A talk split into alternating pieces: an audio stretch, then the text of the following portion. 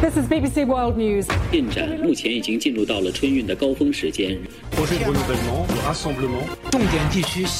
나라방 뉴스 살펴보겠습니다. 전주현 외신캐스터 나와 계세요. 어서 오세요. 네, 안녕하세요. 네, 오늘은 이 소식부터 전해드려야 될 것 같아요. 영국의 역사상 최장수 군주로 70년간 재위한 엘리자베스 2세 여왕이 현지 시각으로 8일 향년 96세로 세상을 떠났습니다. 그렇습니다. 오늘 새벽에 이 소식이 들어왔는데요. 영국 버킹엄궁이 엘리자베스 2세 여왕이 8일 오후에 스코틀랜드에 있는 벨모럴 성에서 가족들이 모인 가운데 평화롭게 숨을 거뒀다라고 발표했습니다. 사망 당시 여왕의 곁에는 왕위 계승 서열 1위인 장남 찰스 왕세자 그리고 부인 카밀라, 왕위 계승 서열 2위인 윌리엄 왕세손 등이 곁에 있었다라고 외신들이 전했습니다. 음. 찰스 왕세자는 즉시 왕위를 물려받아서 찰스 3세로 즉위했습니다. 네.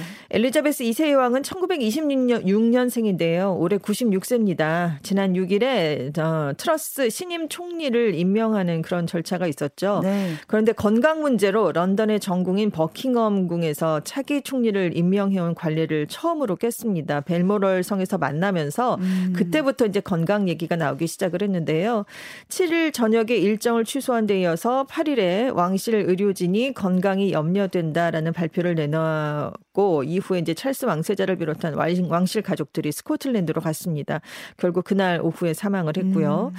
엘리자베스 2세는 만 70년 127일을 제위해서 영국 군주 중에서 최장 군주가 됐습니다. 네. 세계 역사상으로는 72년 동안 통치했던 프랑스의 루이 14세에 이어서 두 번째로 오래 통치한 군주 기록을 남겼습니다.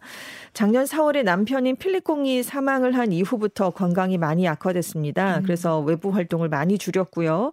2월에는 코로나19에 확진되기도 했었습니다. 네. 영국 언론들은 여왕의 건강이 급격하게 나빠진 원인으로 암이 발병했을 가능성 그리고 코로나19 후유증 등이 언급되고 있다라고 전하기도 했습니다.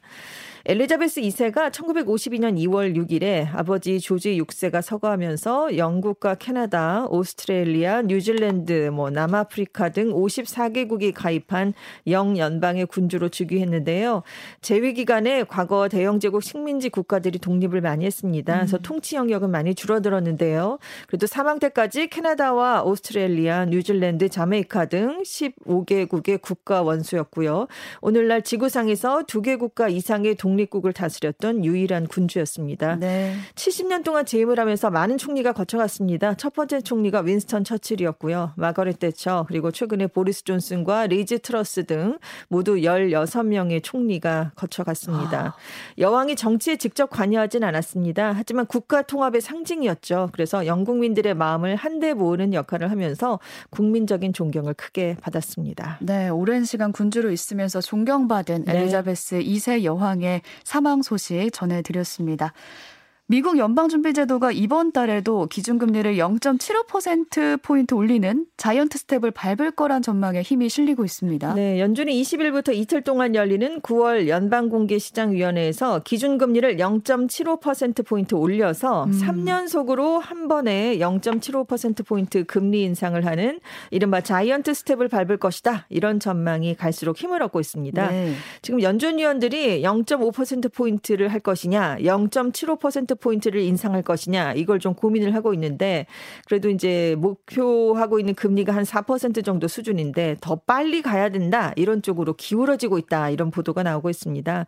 그 지역에 있는 연방준비은행 총재들도 올해 안에 아니면 늦어도 내년 초까지는 기준금리를 4% 수준으로 올려야 된다 이런 목소리를 내고 있는데요. 음. 이제 연준이 이제 올해 세 번의 정례 회의가 남았거든요. 총 세 번을 통해서 1.5% 정도 금리 인상을 단행할 것으로 것으로 예상되는데 지금 기준금리가 2.25에서 2.5% 수준입니다. 그러니까 네. 이게 기조대로 인상이 되면 결국은 4%에 가까워지게 되고요. 네. 한편 주요 국가들도 기준금리를 인상하는 추세를 이어가고 있는데요. 캐나다 중앙은행도 7일에 기준금리를 0.75%포인트 인상했고요. 유럽 중앙은행도 8일 회의에서 기준금리를 0.75%포인트 인상했습니다. 네, 예상대로 연준이 기준금리를 0.75%포인트 올릴 것 같다라는 소식이었고 있고요.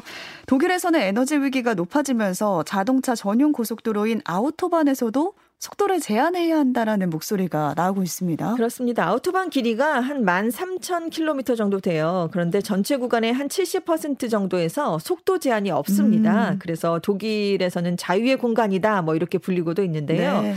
최근에 독일에서 기후 변화와 에너지 위기에 대응을 하려면 이 아우토반에서도 속도 제한 규정을 적용해야 하는 게 아니냐 이런 목소리가 높아지고 있습니다. 지금 집권 연정인 사회민주당, 자유민주당, 녹색당 이렇게 이루어져 있는데 일단 연정은 운전자의 자유를 침해할 수 있다라면서 거부를 하고 있어요. 하지만 러시아의 유럽행 가스 공급이 중단이 되면서 역대급 에너지 위기를 맞고 있는데 음. 국가의 상징성, 정치적 입지 등을 이유로 에너지를 절약하는 방안을 국가가 거부하고 있는 게 아니냐 이런 지적이 나오고 있습니다. 네. 지금 자세히 들여다보면 연정 안에서도 살짝 의견이 좀 다른데요. 음. 녹색당은 에너지 위기 속에서 가솔린 절약을 위해서는 일시적으로 아우토반에 속도 제한 규정을 적용해야 한다라는 입장입니다. 네. 그리고 독일 환경부도 아우토반과 일반 도로에서 각각 시속 100km, 80km로 속도를 제한하면 독일 차량 4,800만 대가 매년 20억 리터의 연료를 절약할 수 있다. 이런 보고서를 또 내놓기도 했어요.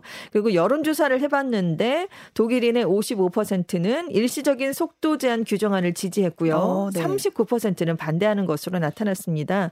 그리고 이제 아우토반에서 발생하는 교통 사망 사고 건수가 일반 도로보다 75%가 많다 이런 어. 얘기도 있거든요. 그래서 이제 속도 제한이 필요하다라는 쪽에서는 이런 걸 근거로 주장을 내놓고 있습니다. 근데 이제 뉴욕 타임스는 독일의 아우토반 속도 제한 문제는 미국의 총기 규제 문제랑 비슷하다 음. 이렇게 평가를 하면서 지금 독일이 겨울을 앞두고 에너지 위기에 대처하기 위해서 모든 조치를 꺼내고 있긴 하지만 결국 아우토반의 속도 제한만큼은 선택하지 않을 것이다. 이런 평가를 내놓기도 했습니다. 네, 에너지 난 때문에 독일의 자존심, 독일의 상징이라고 네. 할수 있는 이 아우토반에 속도 제한이 생길지 봐야겠습니다.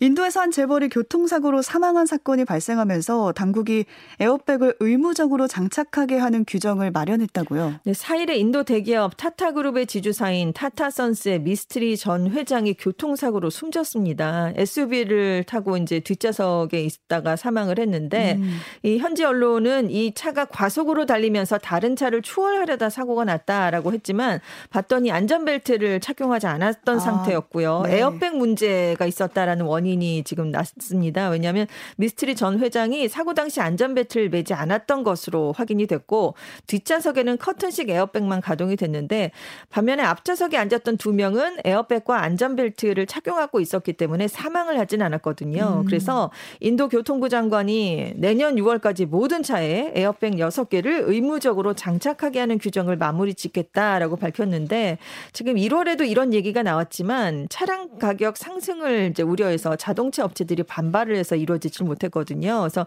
지금은 앞좌석 에어백 두 개 장착만 의무화된 상황입니다. 그런데 지금 운전 환경이 인도에서 굉장히 안 좋기로 유명해요. 음. 도로 사정도 안 좋고 네. 교통을 위반하는 사람들도 많고 그래서 지금 교통사고를 줄이기 위해 그리고 사망 사고를 줄이기 위해서 에어백을 의무적으로 장착하게 하겠다라고 정부가 나서고 있습니다. 네, 에어백도 에어백인데 뒷좌석 안전벨트 네. 요인도 굉장히 컸어요. 그렇습니다. 근데 그게 참 답답하고 귀찮잖아요. 안전벨트가 하지만 네. 꼭 하셔야겠습니다. 아, 그렇습니다. 오늘도 네. 네. 꼭 안전벨트 하시기 바라겠습니다. 오늘 여기서 인사드리겠습니다. 연휴 날에도 고생 많으셨습니다. 감사합니다.